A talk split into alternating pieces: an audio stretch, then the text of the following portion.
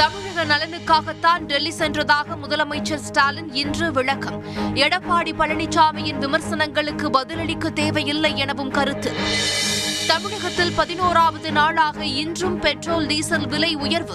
பல இடங்களில் டீசல் விலை சதமடித்ததால் வாகன ஓட்டிகள் அதிர்ச்சி.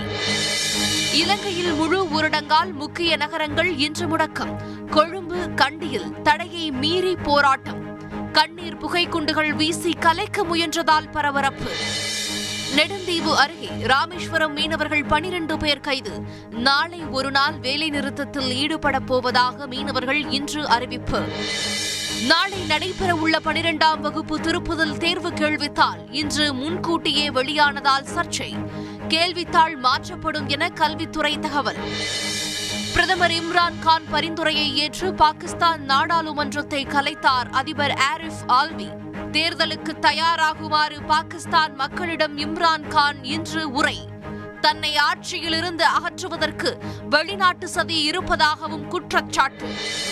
மகளிர் கிரிக்கெட் உலகக் கோப்பையை ஏழாவது முறையாக இன்று கைப்பற்றியது ஆஸ்திரேலியா. இறுதிப் போட்டியில் எழுபத்தி ஓரு ரன்கள் வித்தியாசத்தில் இங்கிலாந்தை வீழ்த்தி அசத்தல்.